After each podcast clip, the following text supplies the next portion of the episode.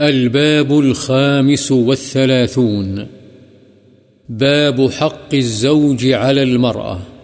عورت پر خاوند کے حق کا بیان. الرجال قوامون على النساء بما فضل الله بعضهم على بعض وبما أنفقوا من أموالهم. فالصالحات قانتات حافظات للغيب بما حفظ الله. اللہ تعالی نے فرمایا، مرد عورتوں پر حاکم ہیں۔ بسبب اس کے جو اللہ نے بعض کو بعض پر فضیلت دی اور بسبب اس کے جو وہ اپنے مال خرچ کرتے ہیں۔ چنانچہ نیک عورتیں فرما برداری کرتی ہیں اور خاوند کی عدم موجودگی میں اللہ کی حفاظت سے مال و آبرو کی نگہبانی کرتی ہیں۔ احادیث میں ایک عمر بن احوس کی وہ حدیث ہے جو اس سے پہلے یا اس سے ما قبل باب میں گزر چکی ہے۔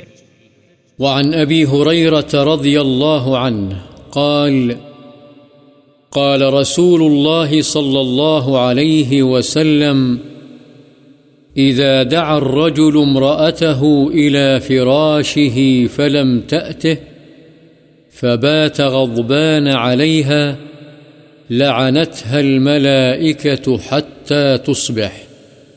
متفق عليه. وفي رواية لهما، إذا باتت المرأة هاجرة فراش زوجها، لعنتها الملائكة حتى تصبح. وفي رواية قال رسول الله صلى الله عليه وسلم والذي نفسي بيده ما من رجل يدعو امرأته إلى فراشه فتأبى عليه إلا كان الذي في السماء صاخطا عليها حتى يرضى عنها. حضرت ابو حریر رضی اللہ تعالی عنہ سے روایت ہے رسول اللہ صلی اللہ علیہ وسلم نے فرمایا، جب آدمی اپنی عورت کو اپنے بستر کی طرف بلائے اور وہ نہ آئے، تو خاوند وہ رات اس سے ناراضی کی حالت میں گزارے، تو صبح تک فرشتے اس عورت پر لعنت کرتے رہتے ہیں، بخاری و مسلم۔ بخاری و مسلم کی ایک اور روایت میں ہے، جب عورت اپنے خاوند کی خواہش کے باوجود اس کے بستر کو چھوڑ کر رات گزارے تو صبح تک فرشتے اس پر لعنت بھیجتے رہتے ہیں۔ ایک اور روایت میں ہے، رسول اللہ صلی اللہ علیہ وسلم نے فرمایا، قسم ہے اس ذات کی جس کے ہاتھ میں میری جان ہے جو آدمی اپنی بیوی کو اپنے بستر کی طرف بلائے اور وہ آنے سے انکار کر دے تو وہ اللہ جو آسمانوں میں ہے، اس پر ناراض رہتا ہے۔ یہاں تک کہ وہ خاوند اس سے راضی ہو جائے۔ وعن ابی حریرت رضی اللہ عنہ ایضا ان رسول اللہ صلی اللہ علیہ وسلم قال لا يحل لامرأة أن تصوم وزوجها شاهد إلا بإذنه، ولا تأذن في بيته إلا بإذنه. متفق عليه.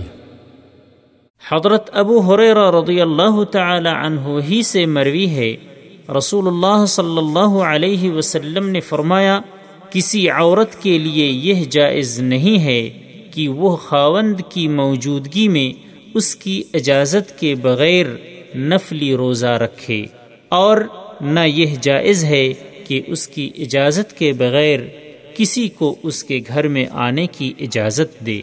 بخاری و مسلم۔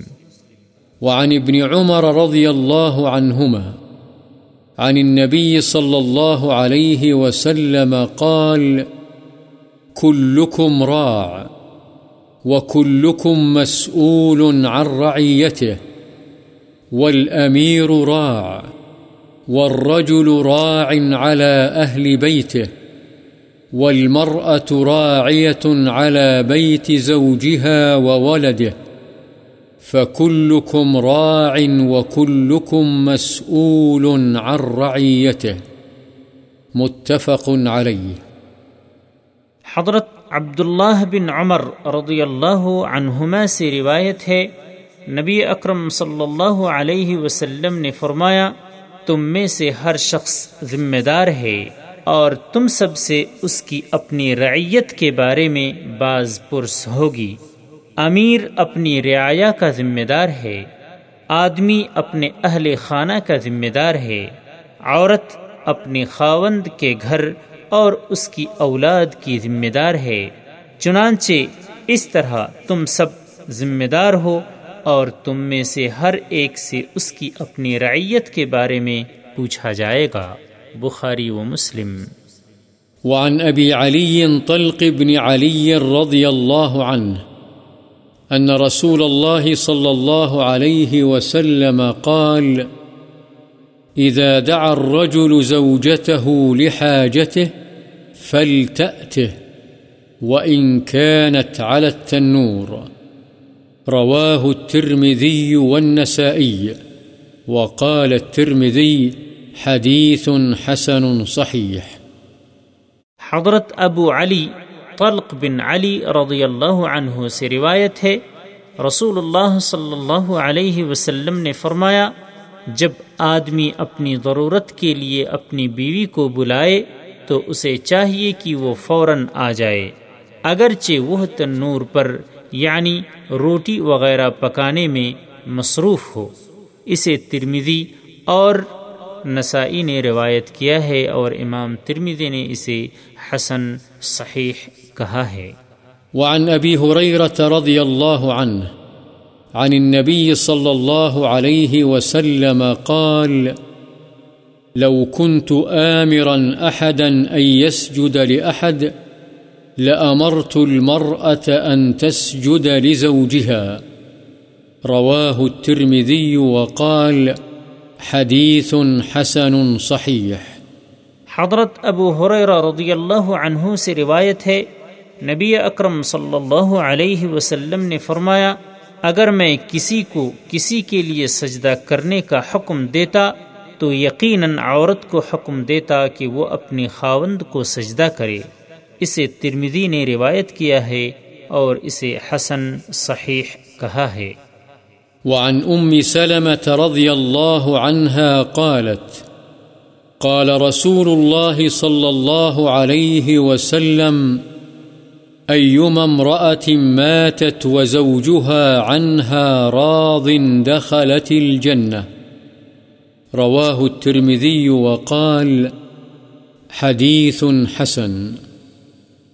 قال الألباني في سنده مجهولان. حضرت ام سلم رضی اللہ عنہا سے روایت ہے رسول اللہ صلی اللہ علیہ وسلم نے فرمایا، جس عورت کا انتقال اس حال میں ہوا کہ اس کا خاوند اس سے خوش تھا، تو وہ جنت میں جائے گی۔ اسے ترمیدی نے روایت کیا ہے اور اسے حسن کہا ہے۔ وعن معاذ بن جبل رضي الله عنه عن النبي صلى الله عليه وسلم قال، لا تؤذي امرأة زوجها في الدنيا إلا قالت زوجته من الحور العين، لا تؤذيه قاتلك الله. فإنما هو عندك دخيل يوشك أن يفارقك إلينا. رواه الترمذي وقال حديث حسن. حضرت معاذ بن جبل رضی اللہ عنہ سے روایت ہے، نبی اکرم صلی اللہ علیہ وسلم نے فرمایا، جو عورت دنیا میں اپنے خاوند کو عیدہ پہنچاتی ہے تو اس کی حور عین میں سے ہونے والی بیوی جنت میں کہتی ہے، اللہ تجھے ہلاک کرے، اسے عیدہ مت پہنچا، کیونکہ یہ تو تیرے پاس چند روزہ مہمان ہے۔ عن قریب یہ تجھ سے جدا ہو کر ہمارے پاس آنے والا ہے۔ اسے ترمدی نے روایت کیا ہے اور اسے حسن کہا ہے۔ وعن أسامة بن زيد رضي الله عنهما عن النبي صلى الله عليه وسلم قال، ما تركت بعدي فتنة هي أضر على الرجال من النساء. متفق عليه. حضرت اسامہ بن زید رضی اللہ عنہما سے روایت ہے، نبی اکرم صلی اللہ علیہ وسلم نے فرمایا، میں نے اپنے بعد مردوں کے حق میں عورتوں سے زیادہ خطرناک فتنہ کوئی اور نہیں چھوڑا۔ بخاری و مسلم۔